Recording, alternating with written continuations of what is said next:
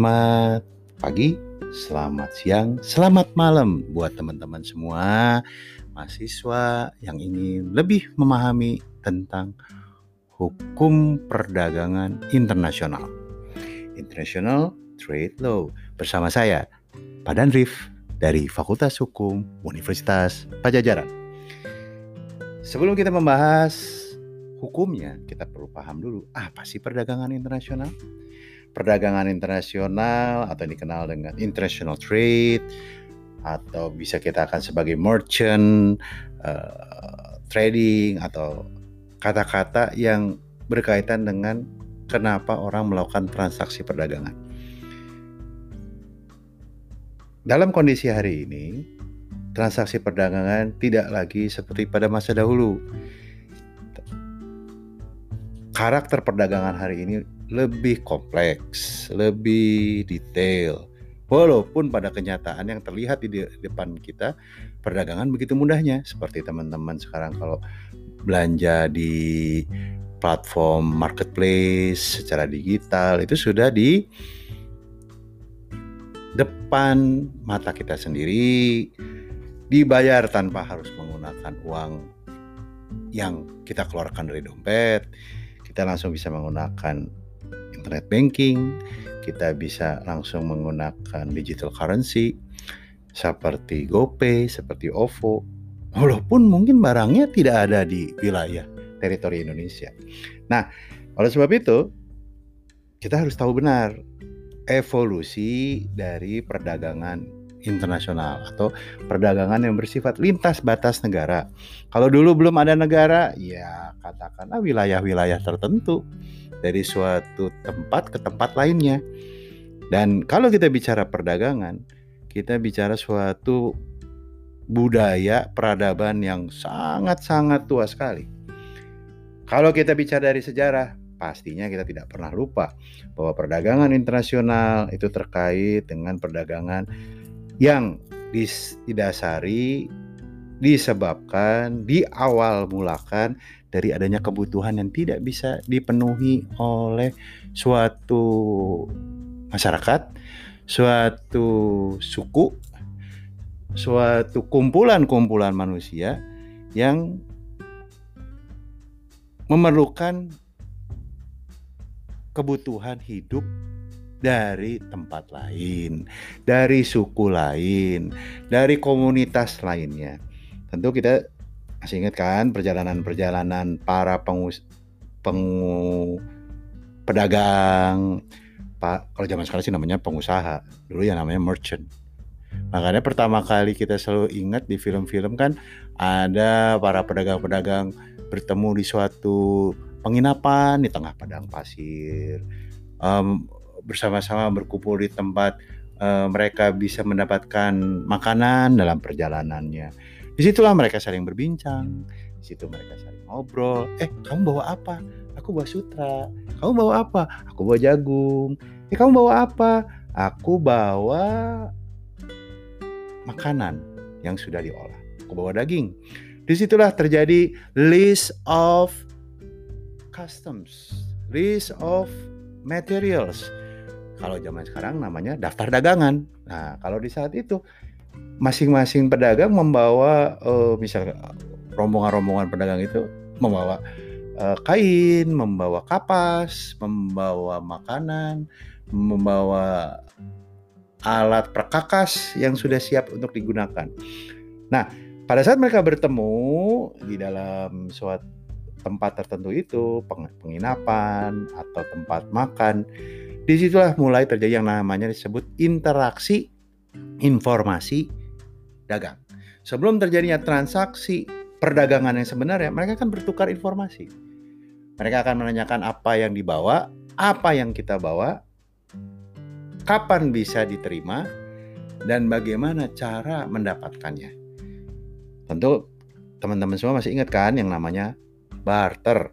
Sebelum ada yang disebut financial transaction, Sebelum ada yang disebut perdagangan dalam pengertian istilah yang kita gunakan pada hari ini, perdagangan pada masa itu adalah lebih kepada saling tukar menukarnya barang atau jasa per, uh, perbuatan yang bisa diberikan oleh uh, satu komunitas, satu suku, satu bangsa kepada bangsa yang lain, kepada komunitasnya. Karena apa? Karena pada saat itu belum terbentuk apa yang disebut pasar.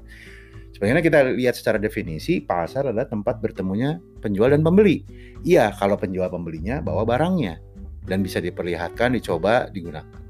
Jadi sebetulnya eh, pengertian pasar itu lebih kepada tempatnya, belum sebagai transaksinya. Karena kalau hanya tempatnya, kemudian barang yang dibutuhkan itu tidak ada, maka pasar itu tidak bisa melaksanakan fungsinya. Karena pasar itu tidak bisa melaksanakan fungsinya, muncullah para pedagang-pedagang lintas suku. Muncullah pedagang-pedagang lintas wilayah.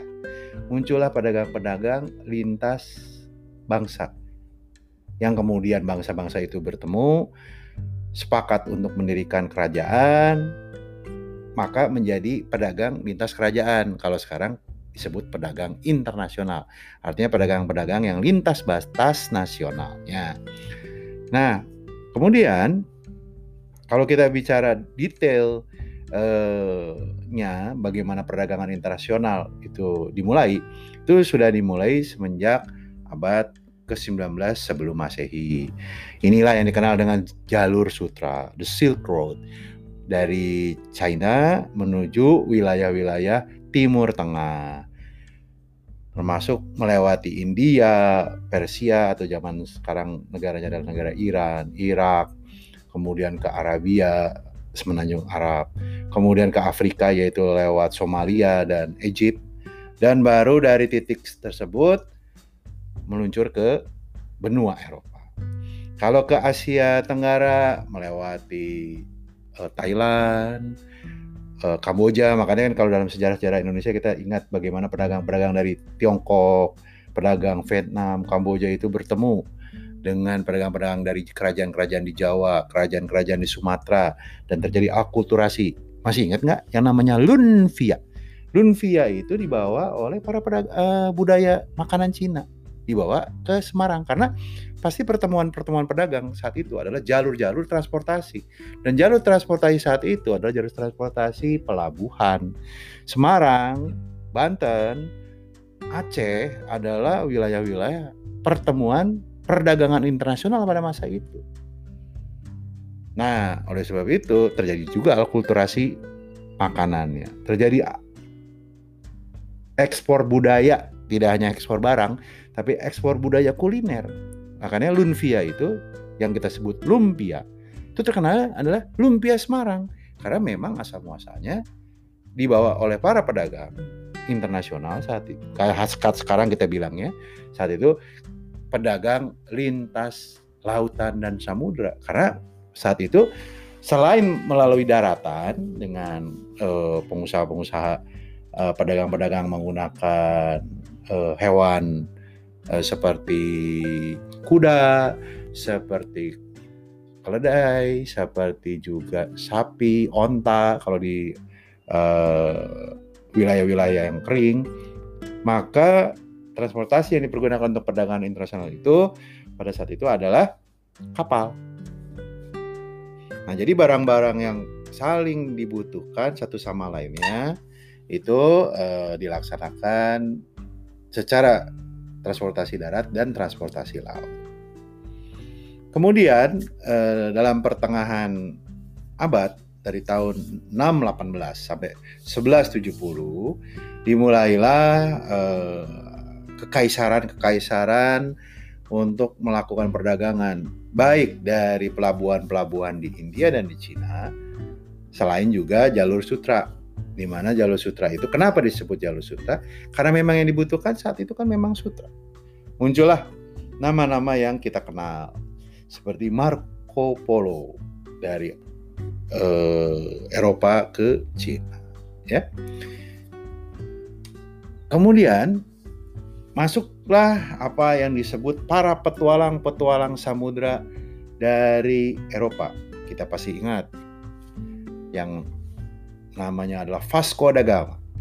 Ya, yang mendapatkan rute layar dari Eropa ke India. Kemudian juga nenek moyangnya VOC ya yang berangkat dari Amsterdam pada bulan April 1595 menuju Asia Tenggara. Para pelaut-pelaut dari Belanda ini, kerajaan Belanda saat itu eh, berlayar pada tahun 1598, kemudian kembali satu tahun kemudian dengan membawa 600 ribu atau katakanlah 600 kilo eh, rempah-rempah. Kenapa eh, kita bicara rempah-rempah? Teman-teman, kalau kita baca sejarah, sebelum datangnya peradaban dari Asia melewati Spanyol pada saat eh, kerajaan dari Arab dari semenanjung Arab datang ke Spanyol lewat Selat Gibraltar dan eh, peradaban Asia di situ khususnya Islam selama hampir 200 tahun. Bangsa Eropa itu tidak mengenal makanan olahan.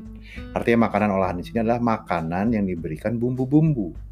Mereka budayanya adalah kalau habis berburu atau beternak, dipotong dagingnya, dibakar langsung dimakan. Tidak ada itu dikasih bumbu garam, dikasih bumbu merica, dikasih bumbu lada. Jadi yang di eh, budaya-budaya di, uh, di wilayah Mediterranean atau uh, wilayah Eropa bagian tengah lah yang menjadi cikal bakal makanan-makanan Eropa berbumbu, khususnya dengan rempah-rempah. Karena mereka tahu betapa nyaman dan enaknya makanan, khususnya daging, pengolahan daging, dengan rempah-rempah, mereka ingin tahu di mana saya bisa mengolah rempah. Karena apa? Karena sangat mahal saat itu. Karena lewat perjalanan darat untuk bisa mendapatkan rempah-rempah dari Asia, dari negara kita, dari Nusantara. Kalau dulu kan belum ada yang namanya negara dari wilayah Nusantara. Itu yang namanya lada, merica, itu dalam hitungan masa itu satu kilo merica katakanlah ya. Satu kilo lada itu harganya adalah empat ekor sapi. Jadi bisa dibayangkan betapa sangat berharganya sangat mahalnya Nah, oleh sebab itu maka para pedagang eh, kita cari di mana nih asal muasalnya. Jadi kalau pedagang itu selalu ingin mendapatkan harga yang efisien, bukan harga yang mahal. Karena kalau harga efisien, eh, perhitungan jumlah nanti bisa dihitung berdasarkan jumlah kebutuhan. Jadi kalau jual barang itu mahal kan karena supply and demand. Nah, dicari di mana nih supply atau katakanlah penghasilnya. Di situlah sebenarnya asal muasal kenapa eh, para pedagang itu eh, men, pada saat itu pedagang-pedagang eh, lintas samudra datang ke Indonesia. Alasannya bukan alasan ideologi, bukan alasan-alasan yang sifatnya kejayaan, tapi memang urusannya urusan perut biar kalau makan Baiklah teman-teman, itulah ilustrasi kronologis evolusi historikal. Kenapa sampai orang tuh jauh-jauh mau berdagang lintas batas wilayah, lintas batas samudra. Karena apa? Karena supply and demand.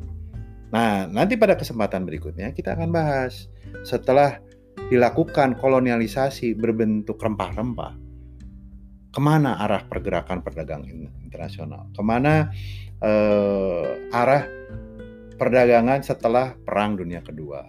Setelah dilakukannya kolonisasi, kenapa eh, Eropa selain ke Asia juga ke Amerika Selatan.